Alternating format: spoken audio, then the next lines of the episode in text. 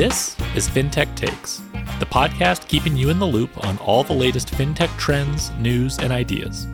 I'm Alex Johnson, creator of the FinTech Takes newsletter, your host, and self confessed FinTech nerd. Let's go! Hello, and welcome back to the FinTech Takes podcast. My name is Alex Johnson, and this is another edition of Not FinTech Investment Advice, which must mean that we are joined by the man, the myth, the legend, the soon to be father of two, everyone's favorite FinTech nerd, Simon Taylor. Simon, thanks for coming back. Thank you for having me oh my goodness, my FOMO for Money 2020 was insane. But you guys kept me sane with all of the content you've been cranking out. So thank you, Alex, for having me. It feels feels like there's a bit of a fintech love in, right? It's cold and wintry out there in the fintech markets, but this community is rallied around each other in a way that is just astonishing to see. So it's so fun to be in this industry and so fun to get to chat about this kind of stuff. I know that I don't mean to sound all like schmaltzy, but you know, sometimes you got to bring the wholesome, and today's that day.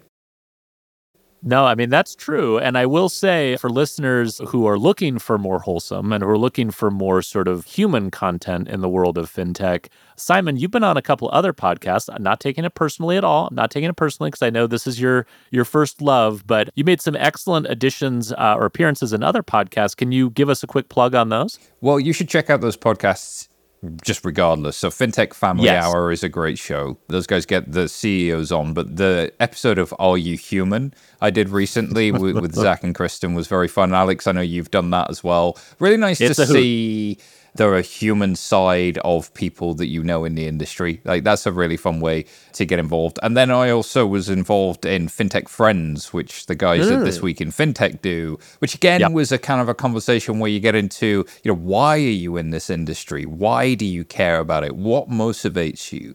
And it's sort of not the stuff about 1033 and it's not the stuff about the latest BaaS failing. So it might not grab the headlines as easily, but I think it's kind of why we're all here in the first place. So, you know, you, you might enjoy that stuff. Yes, well, folks should definitely check it out. It's magnificent content and uh, definitely gives you a different view into Mr. Taylor, some things I didn't know about you, despite the fact that we're friends and we've known each other for a while now. So it's great to dig a little bit deeper. We, as listeners of this podcast, know are going to be doing our fintech content. Simon is all caffeinated up with, is it Pepsi Max? Is that the uh, drink of choice? That is correct. That is correct, which no longer exists in the United States. Uh, sucks to be you guys. Did we have like qualms about like safety or like nutrition? What's our hang up that like you guys are just like, nah, we're good? I, I don't know because usually it's the other way around. Like you guys, I was gonna wash- say like that's not us. You know, like we love bad things for our bodies. Washing chickens with chlorine and all kinds of you, will do anything. Like the EU's like, ew, no, oh, get that stuff out. But, uh, but except know, for Pepsi Max, apparently. But hey, you know, I, I think the, they go really deep with the advertising on Pepsi Max with football mm. and Lionel oh, Messi okay. and all of that sort of stuff. So it's kind of harder to kill the brand. But also, Pepsi in the United States is losing, so it That's tries true. to copy Coke Zero by doing Pepsi Zero, and then also made it taste disgusting. So. So uh, just like completely out on that, completely 100%. This is not fintech investment advice, as you can tell. yeah.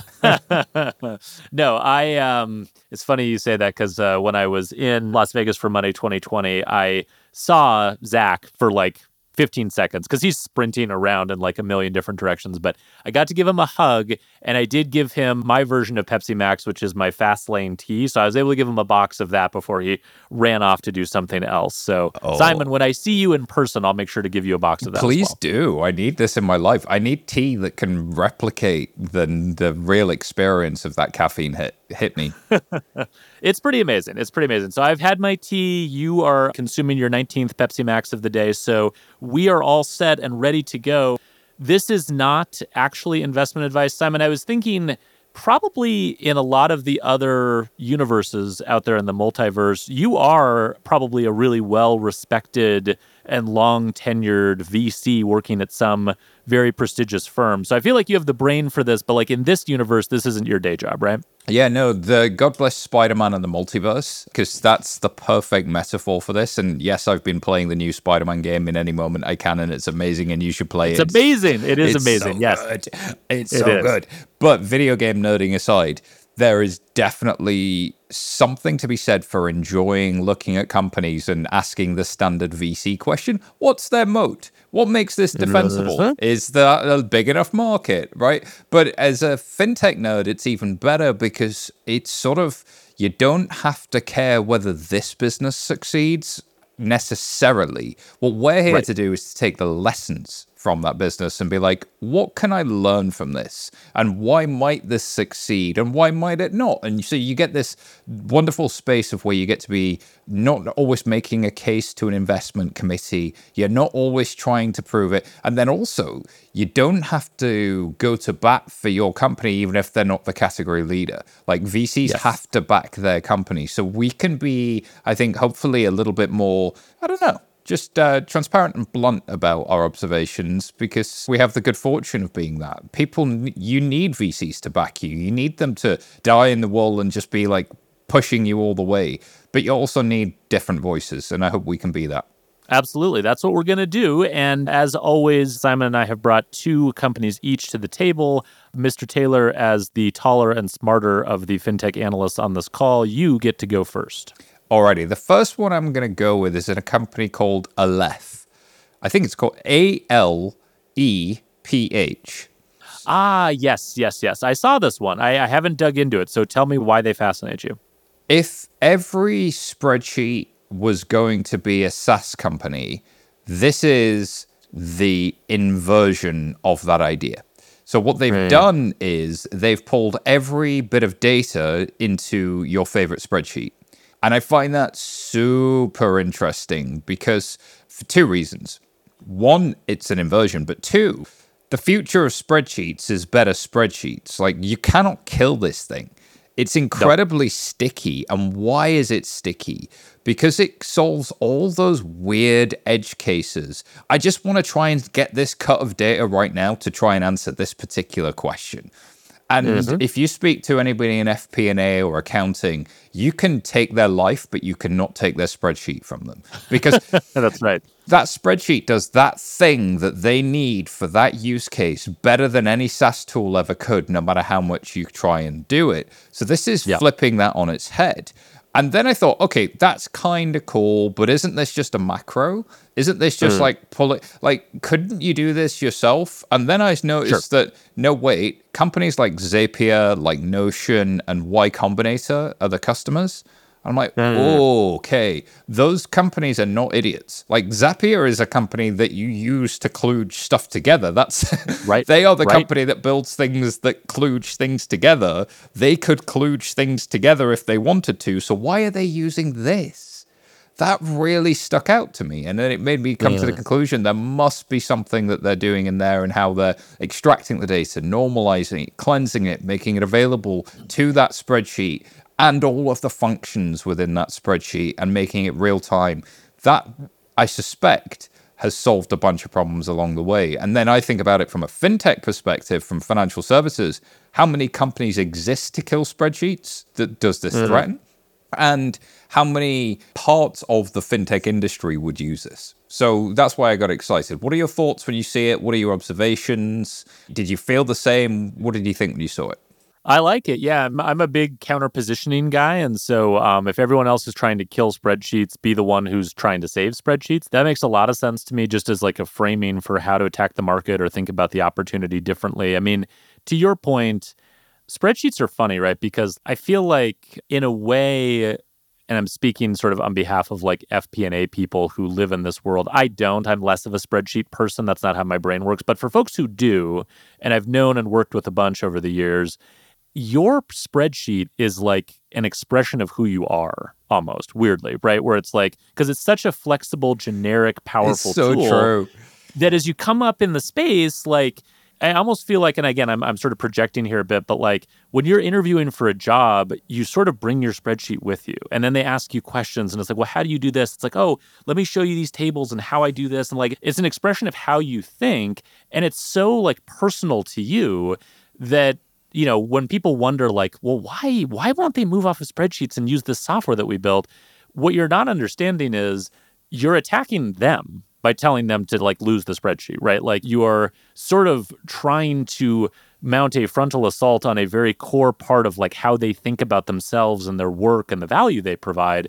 So the idea of being able to flip that on its head and say, we just want to let you do what you do better and we're going to solve all these other annoying problems for you. I really like it, right? In the same way that you're not necessarily giving a data scientist some new fancy algorithm or way of you know crunching data and making predictions you're just going to go in and solve all the engineering problems for them to get, make it easier to get the data and then get out of their way right and this is kind of the fp&a equivalent of that so i think that's really really cool i like that a lot i guess the question i would have would be like from a go to market perspective and maybe some of the customers you mentioned is an indication of this but like where does this fit best? Like what size company? How big is sort of the ideal fp&a team to take advantage of this? Are there specific verticals or use cases where this makes more sense or less sense? Like i guess that's where some of the i'm not going to say concerns i have but just sort of question marks are but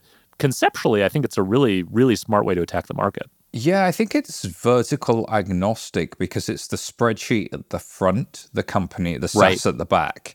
If there's right. SaaS at the front, then you've got a go to market question. But what's the go to market mm. of a spreadsheet? It's anybody who needs to figure stuff out. So right. that's a pretty big broad market. Yeah. It's yeah. it's a big old market. And I need these random data sets for this one thing right now. And I need it to update immediately. Like that's actually a big old market. I loved what you were saying about attacking the person. I think it's also not necessarily, you know, not all accountants are egotistical. Some of them are really lovely. I'm, oh, I'm, sure. I'm led to believe. Uh, yeah, yeah. So, so I understand. Yeah. So I understand. But there's definitely something about interfering with the way they model the world. The yes. way I understand and interpret the world is expressed as a spreadsheet. Whoa. That was a sentence. that sounds weird Absolutely. when you say it out loud. But for, no, it's it's really I think how they think, right? And so now you want me to stick that into some of the best SaaS tools are things like Notion that actually are very, very simple at the front, but that have all of this flexibility and power at the back and allow you to do it. And so they build this rabid fan base to be able to like, oh, I can I can do this, I'll just do it in Notion. Well, I'll just do that in Notion. And it's like almost the simplicity that makes them powerful. There's probably something to be said for this. I don't think it's a, a surprise necessarily that Notion's a customer of theirs, because to your point, like they probably have people who work there who think in these same terms. So, I mean, maybe that's the like segment of the market you're going after. It's not a vertical, but it's like people who think about the world in terms of flexible generic tools and customizing them. Maybe those are the teams and the people that this really appeals to. Yeah. All right, dude. We're getting a good chunk of time on the left. Uh, what have you got for me? All right. So, my first one, not dissimilar, but in a very different area, is a company called HiFi. So, it's H I F I, all in capital letters. And they are essentially, uh, they work in the music business and they basically do data aggregation for musicians' incomes and royalty streams. So, the problem that they set out to solve is that in the current age of the internet, music is very fractured as an industry, right? There's like a million different places that you can build up fans. There's a million different places that you can release your music. There are a bunch of different platforms that can help you monetize your music. And so for the average sort of musician, they have a very fractured income stream. And some of it is sort of streaming in, some of it is future royalty income that they'll be earning at a later date.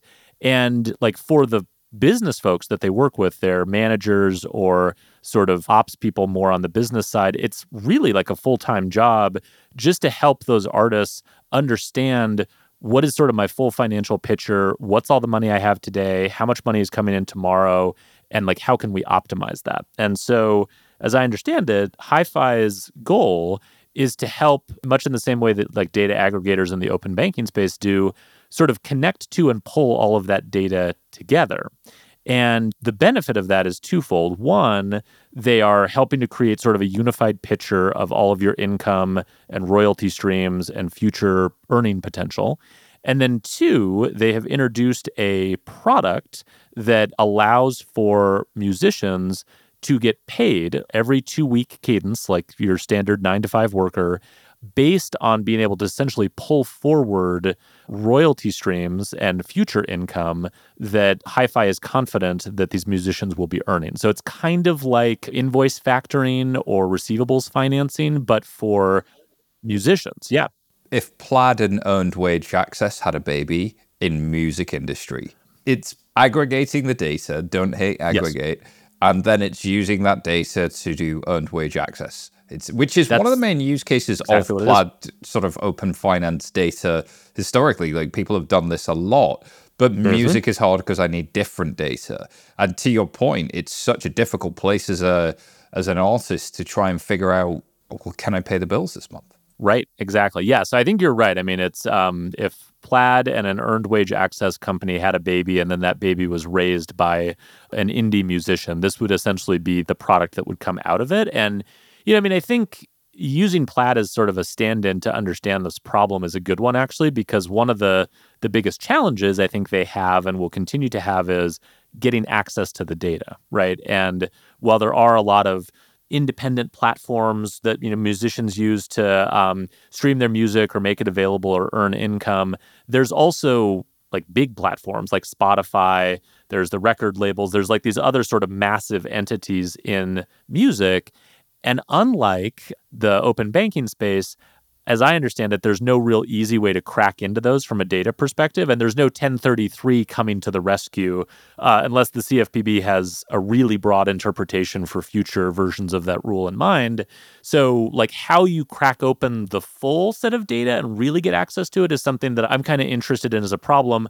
One other little tiny piece of information that I sort of sandbagged was they were just acquired by a company that I think you've heard of called Block, which also had acquired Tidal a while yes. ago, uh, somewhat controversially. And, you know, music, I think, is both a passion of Jack Dorsey's and theoretically a uh, sort of business area and a market that he wants to get into. So I wouldn't say this is necessarily doubling down on the Tidal acquisition. I think if I said that, they'd probably get sued again. But I do think it is another tiny step in that direction and sort of saying, like, we're serious about this market. Cash App has driven towards culture in a way that I think yes. no other brand has. And music yes. and culture are so unbelievably intertwined in popular culture in a way that almost no other art medium is. Perhaps video gaming's making it there, but the, yes, you know, it's still not as pervasive and not as everywhere for everyone as music really, really is. And so that sort of makes sense for them this space is one that I got uh, interested in when I was head of crypto R&D over at Barclays. And oh, sure. I got introduced to Imogen Heap. Imogen is a multi-platinum recording artist. And she mm-hmm. told me the story of having booked a massive advertising deal with some of her copyrighted works. I think it was in like the other side of the world, so it might have been Asia Pacific. Sure. And this advertising deal was going to be, you know, six figures. It was going to be huge. It's going to be meaningful. And she'd just had a baby. She wanted to get a house, so she was going to mm-hmm. use this um, as as a meaningful part of the deposit for a house. So she started mm-hmm. the process.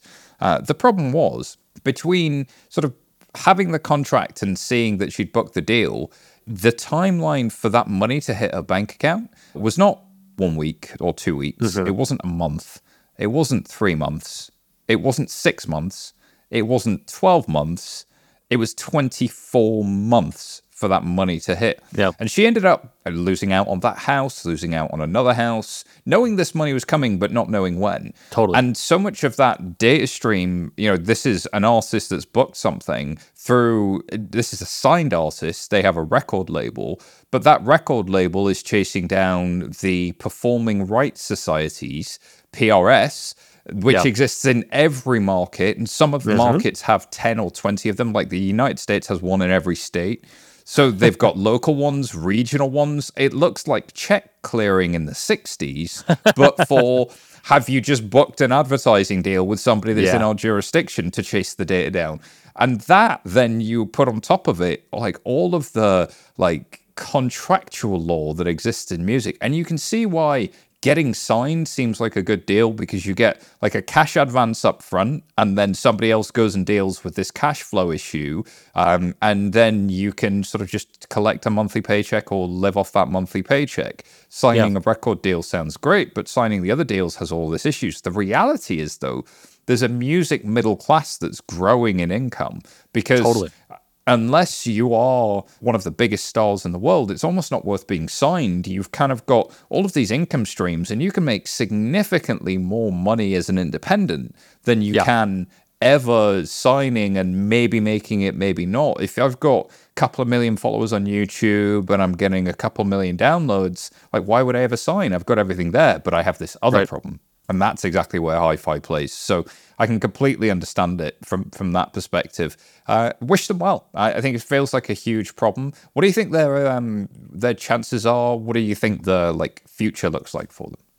Yeah, I mean, I'm I'm with you. I I think it is a good opportunity. I like that they're just trying to solve like kind of a boring problem, right? Right. I mean, eh, we've talked about this before, but there's an element of, to your point, like musicians just want to get paid like everybody else. You know, like we think of it as like this glamorous life, and it's amazing, but like, be nice to have a steady paycheck. And so, being able to sort of put the work of chasing all those deals down on somebody else and have someone else be able to help you organize it, and then just being able to get a steady paycheck, that's worth you know, a couple percentage points. That's worth paying for. And so I think that makes a lot of sense. I think with Block, uh, given their real strong focus on this industry and just culture generally, I think that will help uh, kind of accelerate their progress in this way. And, you know, I guess the other thought I had was music again feels like this unique sort of special snowflake that, you know, is just kind of its own standard industry. And in a lot of ways it is.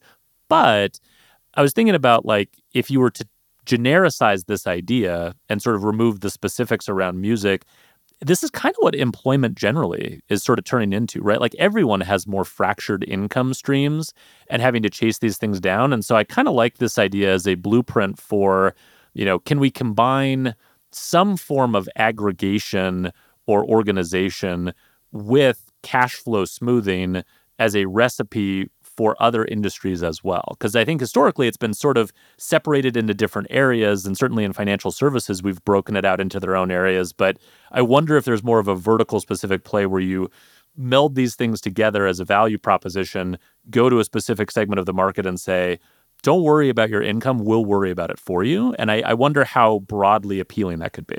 So, yeah, there's a company called Karat, K A R A T, they I do them, mostly yeah. for creators. Um, mm-hmm. I think there's a company, Creative Juice, that Mr. Beast backed that was looking to do yep. something similar on the creator yep. side.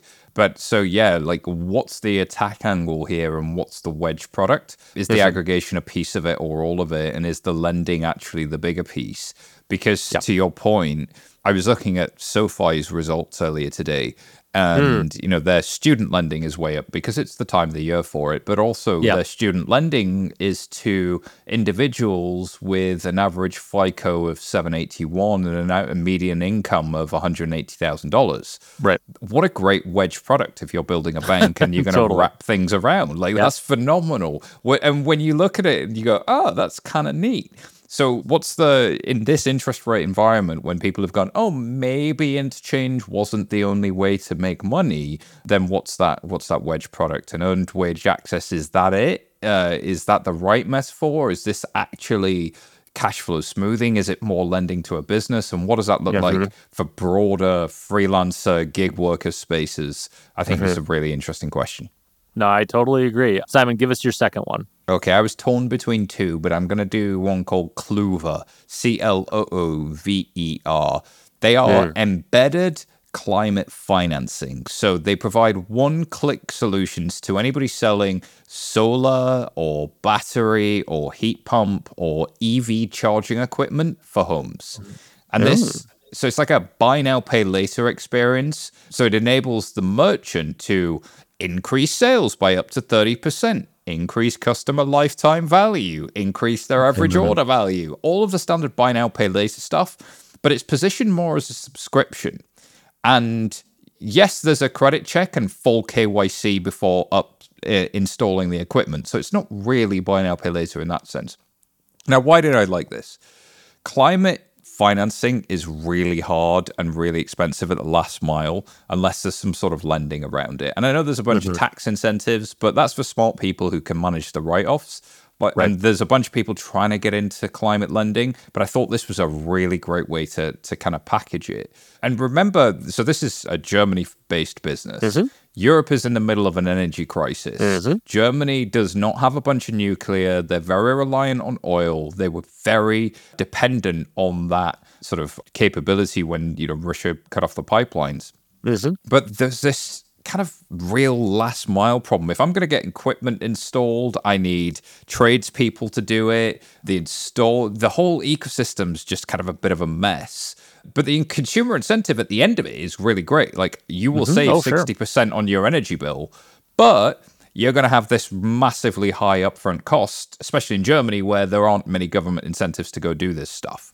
Mm-hmm. So why don't we just smooth that for you? And why don't we embed that at the checkout? And then why don't we wrap around that? Oh and then we're going to help you find an installer and we're going to help you with the delivery and we're going to help with all of that. So it builds this like ecosystem that sort of sits around it. So I thought this was really cool, solving a problem that needs to be solved. And frankly, who doesn't want to save 60% off their energy bill?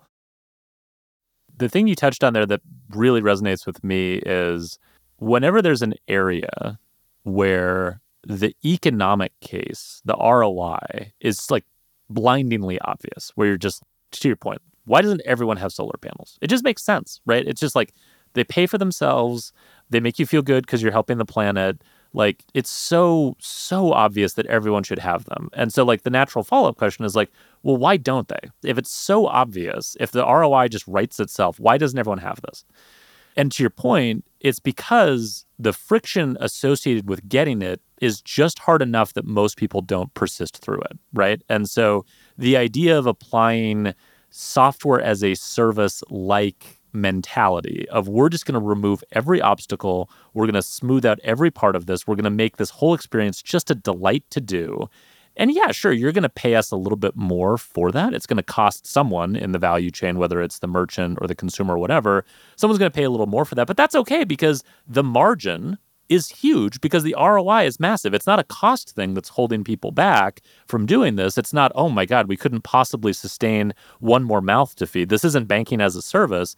This is the ROI is tremendous. Everybody wants this, and there's just a little too much friction. So I really like the idea of applying that consumer BNPL sort of as a service layer to this last mile problem and say, you know, let's just make this incredibly easy. To your point, I mean, I wonder if the installer thing is an even bigger opportunity sort of post purchase than the buy now, pay later and financing part, where it's like, yeah, we're going to help you buy it. But everything that happens after that, we're just going to make as simple as possible so that it's a no brainer to do this. Because again, the core economic case and you know values based case is already made. The sort of the project management side of home improvement is just yes. the worst. It's brutal. It. It's brutal. Uh, it's gross. So I click one button and then it just like these tiny little minion robots show up and it just sort of happens and then it totally. shows up at my house and then they pick they help me pick somebody yes concierge stuff make that make sense for me and the buy now pay later business case for the merchant has written itself time and time again which is oh, sure, sure yeah. you're going to pay extra to acquire this customer you're going to lose some of the discounting you know some of mm-hmm. your margin but you're going to sell more and they're going to buy more products at checkout. So net net, your revenue actually goes up versus not having this in the first place. So it is a like a win-win if done right. The last point I thought about this was kind of interesting is how many banks are now trying to offer point of sale lending as a service or try to get into that buy now pay later type of experience and how many you know fintech infrastructure providers are enabling banks to be able to do this. Mm, and where are the uh, where's the loan growth going to come from in banking? As you know the traditional consumer pools start to look a little bit softer as yeah. maybe small businesses look a little bit softer into a tightening credit economy. Solar and energy feels like a really good one that you could just go attack and go do something with if you've got the balance sheet capacities to go do it no, I totally agree. And I think to your point, I mean, I think it was US Bank last week at Money 2020 announced they were launching their own point of sale lending business. It's not totally clear if they're focused on a, a specific vertical, but I could see this being a really good area, right? Because the balance sheet isn't the problem usually, right? Normally there's plenty of money to lend. It's finding areas where that lending makes sense, where the market is growing, where there's a very strong business case for doing this. And, and we just need to add, you know, I, I think the, the ideal lending business in any case is where's an area where if we just sprinkle some excess capital on this, it'll just go nuts and go crazy. And I think it's there's every reason in the world to think that like clean energy is maybe the number one area where we just need to sprinkle a little bit more of that magic capital and see what happens. I just love the visual image that came into my head of like what happens if I ask an AI to generate sprinkling capital around. I've got cakes in my mind. I, I didn't know that's like it's a whole thing. Capital is sprinkles. Who knew? Uh, I, I, that, that's good, right? That's like some dude. It's almost like you're you've got this like writing brain and you've got this ability to come up with catchy things. It's really annoying. You should stop that. Oh, go do something with it. Make it your job. Not to turn this into a compliment off, but um, your ability to like turn all of these companies into taglines that are super compelling, and I don't need to know anything else because you just explained it in three words. That annoys me. So please stop it. Can I do my last company where you promise not to do that? I'll give it a go, but I am a know-it-all. Um, which if you which if you watch Peppa Pig is also what Ellie the elephant is. She's a know-it-all as well. So got it, got it, got it. Yeah, my son is pulling me into Peppa the Pig, whether I want to be there or not. So I'll soon be able to trade references with you on that front very, very quickly. But my last company is one called Hypercard. Very early, I think they just sort of pulled the cloak of invisibility off at Money 2020. So not one that I think folks have been talking about a lot, but thought you'd find them interesting, Mr. Taylor, because they are doing a consumer credit card powered by employers. So, kind of a weird hybrid concept here, but it's not a corporate card, so it's not competing with the ramps of the world. It's also not a standard consumer card where you're going to be going out and trying to just sort of acquire customers directly in a B2C fashion. This is essentially, I, I guess the easiest way to think about it would be a co branded card for employers. So, you know, I'm working for Workweek, and Workweek decides to offer a credit card. And it's a credit card that I, as an employee, get. I am personally responsible for paying it, for using it. I can use it for whatever things I want. But one of the nice things about it is that it can essentially be a vehicle to make it easy for me to access all of the perks and benefits that I get through Workweek. So, for example, one of the ones that we have is unlimited book orders through Amazon. So, if you want a book, buy a book and we'll reimburse you, which is a lovely benefit.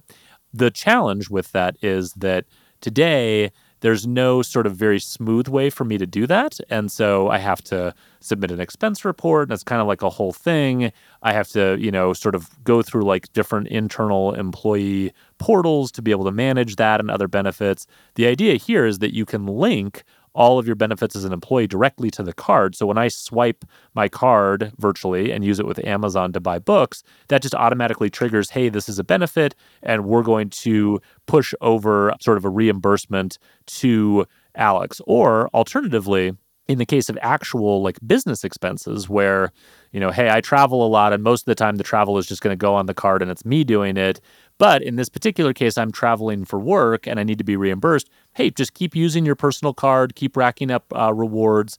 But in the app, we will have built in expense management functionality, and you can just submit those expenses as you have them, and then we'll just push the reimbursement directly back to you. So it uses the card as a vehicle to get all of the benefits into the hands of consumers, make sure they're actually using them, or employees, I should say. And then same thing for reimbursement for work expenses. They have an offboarding process as well. And so if you leave the company, they can convert you from that company specific card to a more general, sort of just all purpose Hypercard that you can continue to use. And so they sort of handle all of the offboarding and they have a very, it sounds like kind of white glove approach to customer service as well so that if the employee has any questions or has any problems you know they're right there sort of sitting on top of their partner bank and ready to help with those. What do you think? Hmm. My understanding is i think it's gusto offers something quite similar to this but it is designed primarily as a corporate card as you say. So you yes. can have the customer branded corporate card. So mm-hmm. you work for Workweek and it's your expense management card. It just has a Workweek logo on it and it right. looks and feels like something that you'd get from Ramp or Brex or Mercury or whoever. Mm-hmm. That's different, as you say.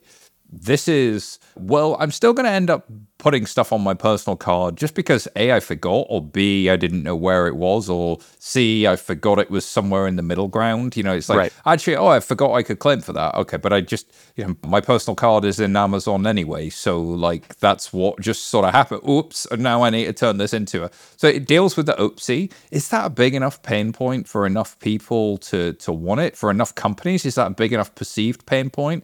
Yeah, I think it could get really interesting where you start getting into healthcare payments where you've got those benefits, yeah. where you've got yep. a big one-off item and you have a you know sort of semi-freelance relationship with the employer or the company and they provide some of the healthcare but not all of it or you've got some separate insurancey thing like there's a whole bunch of stuff and spend where it could work but i'm really struggling to see how you stick the landing on this as not a payroll and benefits provider like the perfect people to offer this would be a Gusto, an ADP, uh, like a Rippling, those kind of guys, where it's like, here's your corporate card, here's your personal card that also gets you your corporate benefits.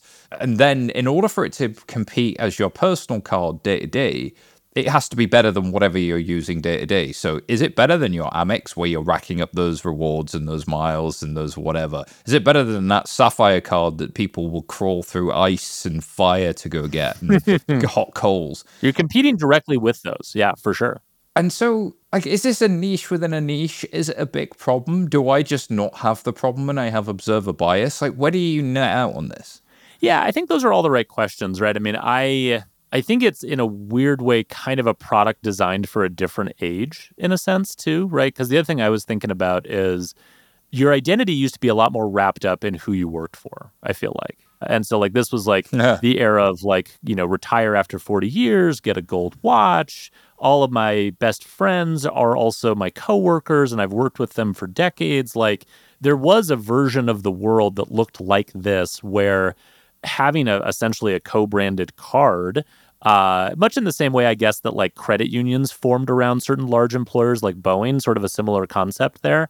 Like financial services for employees of companies where employment is a major part of your identity for your whole life. That I think makes a lot of sense. And that that I think could compete with the Chase Sapphires of the world because, you know, kind of in the same way that there's a segment of folks out there that have the you know, Boston Celtics credit card because I'm a huge Celtics fan, or, you know, whatever. There are co branded card plays that tie a little bit into identity where people choose to go with that because they love that thing so much. I just don't know that people feel that way about employers anymore. And so maybe they're trying to sort of bring that world back. I mean, obviously, from a retention and a not having to sort of constantly be hiring people and replacing people, that'd be nice, I think, for employers if they could get back to that. But I'm not sure this can catalyze that by itself. And if it can't, I have a lot of the same questions you do in terms of like distribution and who do you talk to. I think the other thing I underestimated when I first sort of started thinking about like fintech as a employer benefit or employee benefit is it's been much harder to sell into employers than I think fintech companies thought originally. Before it was like, oh, this makes a ton of sense. We'll be able to go directly to the the HR people. They'll love this. It's here are the benefits to the employees. And I, I think conceptually the case makes sense, but in the real world, it seems like that's been a really hard sale to make. And maybe it's because HR people don't make these kind of decisions. Maybe they're focused on other things or they don't prioritize this. But that sales cycle seems way harder than what I think we thought, you know, three, four, five years ago. And so, how you make this sale and like how difficult that is, and you know, which maybe like verticals of employers do you start with, or does this make sense in a particular area? Like to me, those are some of the unanswered questions. I will also say, just looking at their website, they appear to be very early. And again, I think they just removed the cloak of invisibility, but there's not a lot of details on the card network that they're working with, the sponsor bank. And so this might be a little cart before the horse in terms of them still figuring some of this stuff out. Interesting. Well, hopefully they do figure it out because it's got me curious. I'm like looking up a lot and scratching and trying to figure it out. Yes. And it could, whenever that's the case, it means probably need to think about it more. Like, I don't think it's an instant mark as spam and delete type of thing. But no. I also don't know that it, I'm immediately seeing where the value is and maybe that's just in you know like my lack of understanding or maybe it's in like it really isn't there. Maybe it's somewhere in between. But there could be something. And so that's why we like these things. They kind of push you. That's right. Yeah exactly. Yeah the thing that jumped out to me was like a consumer card brought to you by your employers. Like, I don't think I've seen that before. And I always like ones where I'm like, you know, that specific one, I don't think I've seen that before. And this is definitely one of those. So, no, I think I share your questions and yeah, hopefully we get some answers. Do you want to spend a couple minutes at the end here manifesting a couple fintech ideas? Let's manifest. Please be my guest, sir. Okay, I will go first. Um, so, I've been thinking about open banking as one is wont to do when 1033 is in the air. And specifically, the question I've been thinking about is where does the stack for open banking evolve? We spent so much time doing connectivity and coverage and like, you know, data aggregators have just been sort of at war for years with banks and other providers going like, we need data, we need it to work, we need it to be consistent. So like connectivity and coverage, the bottom of the stack has been where we spent all of our time. However, again, theoretically, and who knows if this actually happens, 1033 and the regulation around this should make the bottom of the stack a little more stable at some point. And again, we're a long way from that. There'll be plenty of drama in between then and then and uh, and now, but in theory, that should free up companies to move up the stack a little bit. And so, what do you build? You know, what are the next layers of this volcano, to use sort of Plaid specific terminology? And uh, as you're sort of thinking about what those next layers are, I've been trying to sort of map it back to the sort of standard credit bureau world, which is where I come from. That's a lot of my background. And so I know that space pretty well. And I've been thinking about what are some sort of parallels in the credit bureau space and the traditional credit scoring world that might apply to the open banking space because it's a new set of data, but functionally the processes we use to interact with data and use it to make decisions in financial services those processes probably aren't going to change a ton. It's just we're integrating new data and you know new tools into that same set of processes. So one of the areas I've been sort of thinking about is attribute creation. So this is taking raw data and then turning it into useful building blocks that can then feed into modeling and sort of other data science exercises. So it's taking raw data and make it into usable blocks that you can then assemble things out of larger financial institutions that view sort of the decisions they make as kind of a proprietary area that they like to invest in, they have these massive data science teams. And a lot of times they don't want your standard attributes, right? And so I think what we're going to see in the really immediate term, and what we've already seen companies like, you know, Prism and uh, Nova Credit and others build are, you know, and even Plaid and, and Finicity and others are sort of the standard attributes. Like this is how you calculate cash flow. This is how, you know, uh, sort of total up gross income versus net income, that kind of stuff. However, sophisticated companies are going to go well beyond those standard attributes. They're going to want to build their own attributes and find sort of ways to do that. And there's actually a lot of operational challenges around building attributes, deploying attributes, modifying attributes, applying sort of governance processes to attributes across a large financial institution where there might be different departments that are reusing the attributes or tweaking them and then deploying them in a slightly different way. So I think there's a whole level of the stack that needs to get built out here. And the analog on the credit bureau side is the Experian Attribute Toolbox, which is not a product that most people know, but I can tell you it is freakishly well used and sort of omnipresent in the traditional credit scoring world. Everybody uses it because it solves these key problems around getting access to standard attributes, building custom attributes, and critically, deploying attributes into production. And so I think that someone is going to build this attribute as a toolbox, as a service, really, for open banking and for this new stack that's getting built. And to me, that's a product I'd like to get see built sooner rather than later. Uh, there's a whole bunch of companies that exist to quote, and I'm putting air quotes around this, which mm. is hmm. fix Plaid, right? Yes. So, yep. not that Plaid is broken, but that they make it, they'll cleanse it, they'll normalize it, and they'll make it use case ready as what you're describing as an attribute, yep. what a machine learning engineer would describe as a feature, a machine right. learned feature.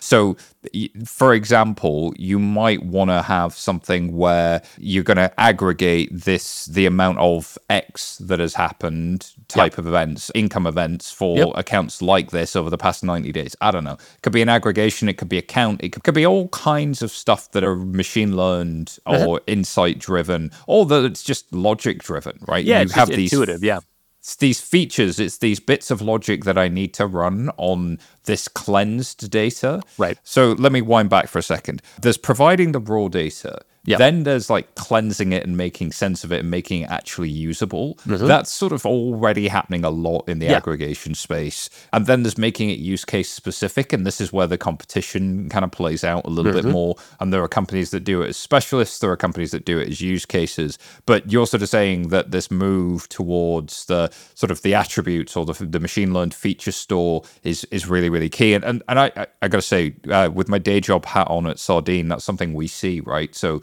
Sardine competes with, as many of its peers do, the younger fraud prevention companies compete with the older providers by saying, we'll give you access to our raw data. Mm-hmm. We'll give you access to the raw data and cleansed version of it. We'll also give you access to our machine learned features because if you have a data science team, you probably haven't built all the fe- the thousands and thousands of features that we've built, and yeah. you probably haven't trained models for the past three or four years to look for these types of fraud on this data set that we have, and that's going to be useful to you. Is but it? you might not want to consume it the way we have it. You might want to do something else with it because you're lending underwriting with it, or you're yep. using it in a KYC process. Like how you use it will vary, but for this type of risk, you want this type of machine learned feature or this type of attribute. Yeah, that space, I think applies to any financial services data problem more mm-hmm. broadly, which is how do I cleanse, normalize, and make use case ready? And that make use case ready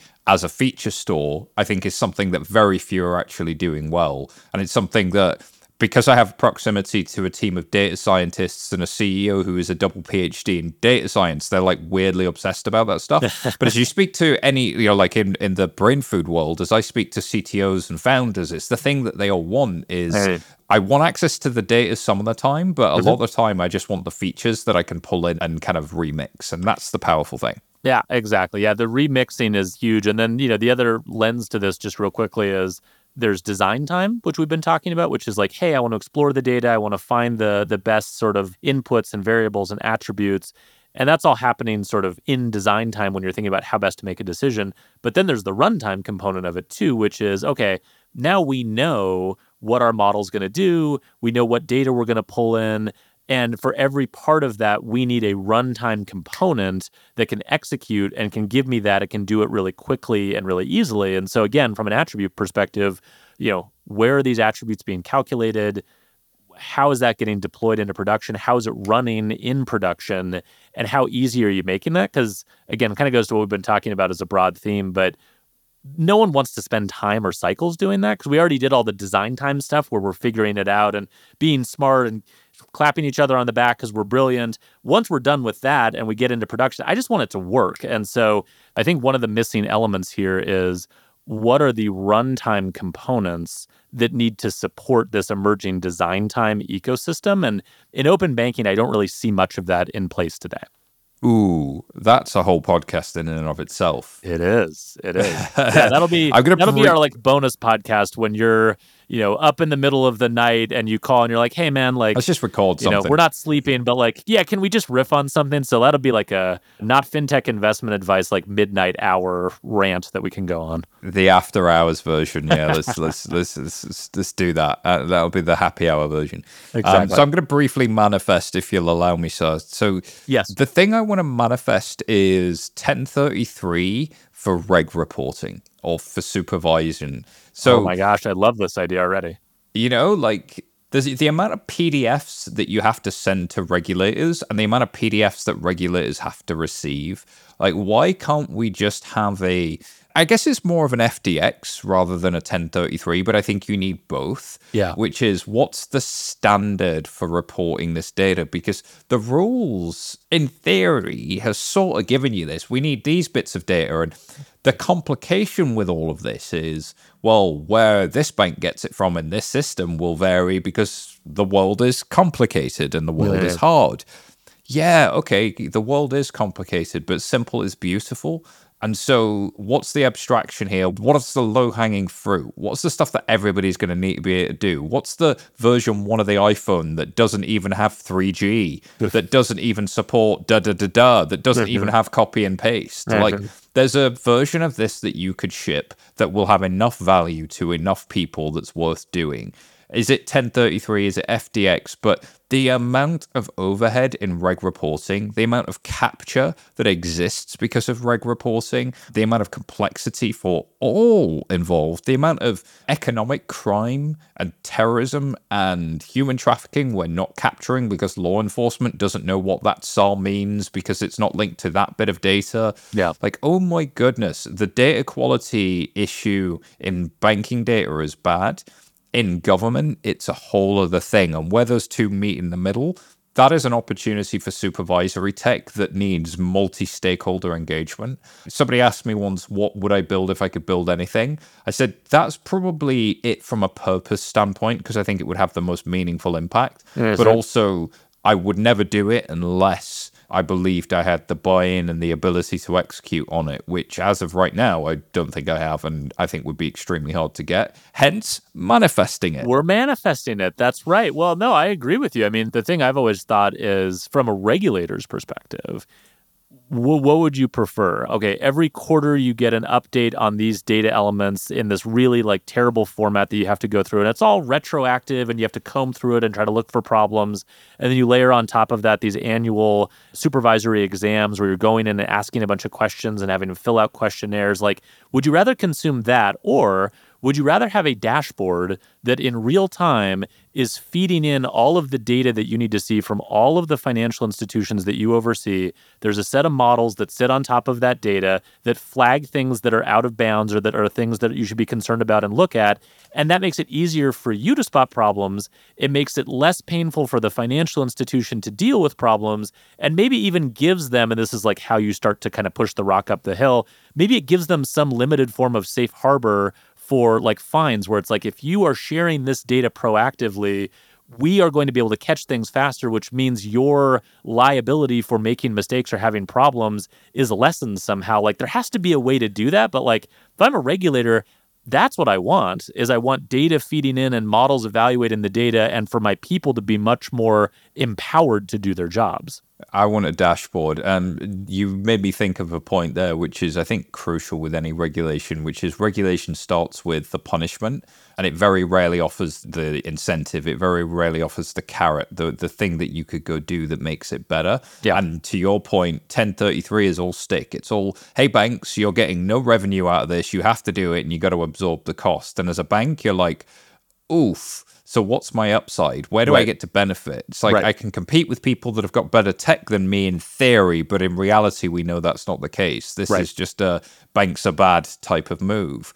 And so maybe not doing that is the answer here. Let's manifest some carrots while we're at it. I know that was the last thing I manifested, but uh, yeah, you know, I'm bringing it back. It's a classic. That's good. Well, now I'm hungry because I want carrots. And that was, I think, an excellent place to end. Mr. Taylor, we may not see you for a little bit, depending on how things go, but you will be back and you'll be, I know, extraordinarily busy with like multiple projects happening at the same time, even while your most important project is also manifesting. So we wish you a great deal of luck. We will speak to you soon. And thank you so much for taking the time. This was awesome. Thank you for having me, sir. Always a pleasure. Thank you for listening to this episode of FinTech Takes. Stay up to date with emerging companies and the latest fintech trends by subscribing wherever you get your podcasts. And if you love FinTech Takes, please tell a friend.